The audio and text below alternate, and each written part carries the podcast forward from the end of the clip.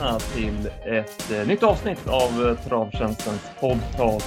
Det är onsdag idag. Vi ska snacka upp V86 inför kvällen. Som vanligt har jag med mig min vapendragare P.A. Johansson. Ja, P.A. Valla och Bergsåker ikväll. Ja, precis. Det är ganska spännande. Det är lite... Jag tyckte det såg svårt ut på Bergsåker. Ja, det är väl inte helt enkelt på alla heller, men jag tyckte Bergsåkersloppen såg ganska luriga ut. Så är det. Och vi har ett eh, fräckt upplägg på eh, travtjänsten eh, V86-tipsen där vi spikar en lågprocentare. De tipsen finns att köpa på travtjänsten.se. Vi ska snacka lite V86 6 inför kvällen. Ett av de svårare loppen med tanke på att vi tycker att favoriten 6 Pinterest är väl stor favorit. Just nu spelar på runt 60 procent av insatserna och det känns ju på tok för mycket. Ja, det kommer ju säkert backa. Den, den kommer ju inte de sena spelarna gå på. Han ser ju väldigt speciell ut. Han är vinglig och han travar dåligt. Och eh, det var inte så där väldigt övertygande när han vann på Mantorp näst senast tycker jag och så hoppade han ju till slut senast. Va? Så att, eh, nej men jag håller med, en tveksam favorit.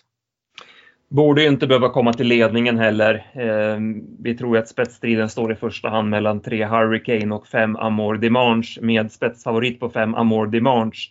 Och oavsett vem av dessa två som kommer till spets så bör ju den hästen köras i ledningen så att det luktar ett tungt lopp för Björns häst.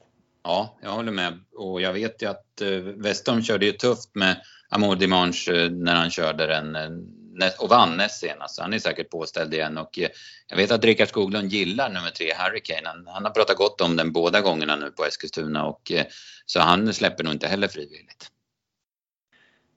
Ja, ska vi gå till vår eh, ranking i loppet. Eh, där har vi en A-grupp på 4 Heavens Pace, 10 Gloriana NO och 5 Amour Dimanche. Sen har vi B-hästar på 6 Pinterest, 12 Power Glide och 3 Hurricane. BC-hästar 8, 9, 11, C-hästar 7, 2. Och eh, vår tipsetta, Fyra Heavens Pace, eh, hon eh, har ju gjort några riktigt bra lopp på slutet. Eh, tidiga startgalopper, men sen har hon gått starkt och eh, skulle hon sköta sig ikväll så tror vi att hon har bra chans att vinna det loppet. Man skyllde lite grann på att banan var väl lös senast. Förhoppningsvis är det bättre förutsättningar för henne ikväll. Och eh, ja, men det är lite av en tanks det här som tål att göra jobbet. Ja, jag håller med. Hon har gjort jättebra lopp de två senaste och sist var det ju eh, Karen Cash va, som vann det loppet och det är ju inget att säga om att hon inte rår på henne. Va? Men det är, ju, det är ju det där med galopperna. De, de ser ju, hon ser ju väldigt eh, speciell ut i stilen så det, jag tycker galopperna kommer som en brev på posten. Men, men sköter hon sig och man hoppas att det blir en fin bana och sådär så att hon blir hjälpt av det i alla fall. Sköter hon sig då har hon absolut chans att vinna. Jag tycker inte hon är mycket sämre häst än Pinterest. Tio Gloriana NO tog sin första seger senast och eh, det känns nästan konstigt när man kollar på, på henne för att hon eh, var ju jättefin. Det var visserligen ett billigt lopp men hon avgjorde lätt. Jag hade 11,5 sista 400 och eh, ja, men det var väldigt enkelt. Och sen gången innan så hängde hon ju med bra på en låg 13-tid mot tuffa hästar. Känns som att hon är kraftigt på gång för dagen. Ja, det var jättefin stil över mål sist och kusken där. Men hon körde ju inte en meter med henne utan det, hästen gjorde, gjorde det själv. Så att, det jag tycker också att hon är ju ruskigt bra inmatchad här. Skiljer bara 500 till gränsen så att eh, hon är tidig. Mm. Under 10 procent av insatserna när vi spelar in det här. Det känns klart prisvärt. Fem Amor Dimanche, eh, spetsfavorit i lopp öppet och därmed tidig. Som du säger, det var ett eh, offensivt upplägg vid segern där näst senast. Ja, han var bra då. Han var, jag tyckte han var bra senast också. Då backade man ju lite, körde med, med vanlig vagn och skor runt om och det var ganska bra hästar. Det var först Tatar som vann det lopp och sen var eh, eh, rally eller vad han heter, Peter G. Norman. Så det, var ju, det är ju två hästar som var ute på V75 i lördags. Och, eh, han, men han hakade väl på rätt så bra. Han var lite seg bitvis men jag tyckte han fullföljde bra. Jag hade 11,5 sista fem på honom och sen nu blir det racergrejerna och Jörgen upp då så att eh, den, den, är, ju, det, den är ju tidig alltså. Det är en bra A-häst så att säga. Mm, exakt, så den A-gruppen känns ju bra. Eh, och är spelintressant. Så är man lite fräck kan man låsa på dessa tre, men vi väljer att gardera vidare. Vi tar med favoriten Pinterest. Eh, men även skrällen 12 Power Glide som spurtade mycket bra på Solvalla för tre starter sen tog ju en hel del på Heavens Pace över upploppet den gången. Eh, sköt till bra även senast. Det var ju sån Hugo Pellini som vann det loppet.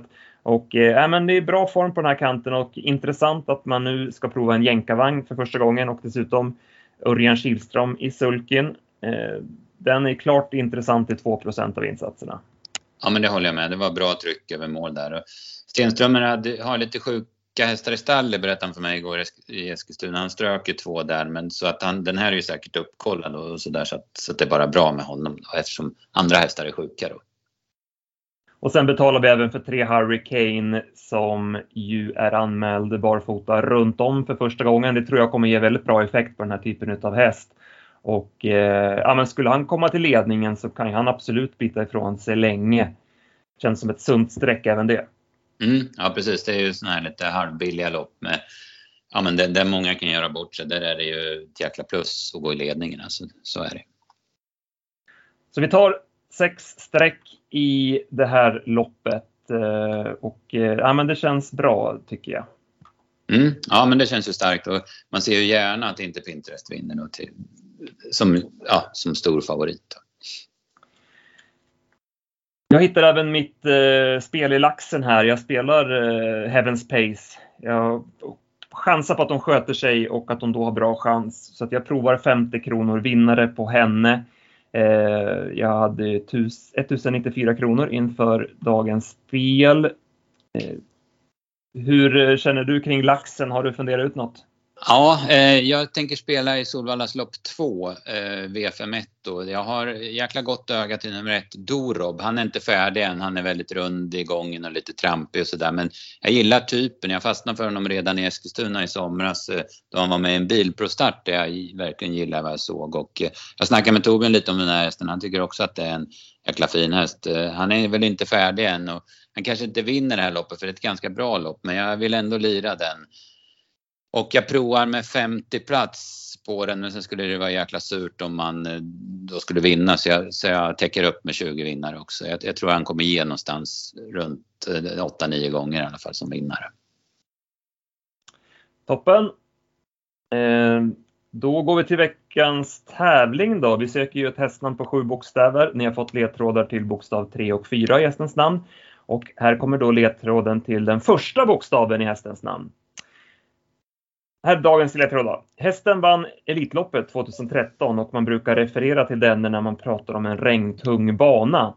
Ta den sista bokstaven i den hästens namn och placera in den bokstaven som bokstav 1 i det hästnamn vi söker. Så eh, Elitloppsvinnaren från 2013, man brukar referera till den här hästen när man pratar om en regntung bana.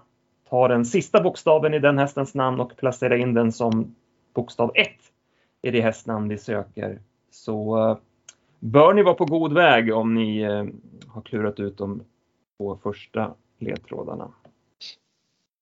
Och det är ju mm. mejla in då till kundtjänst.travtjänsten.se första priset 1000 krediter att köpa tips för.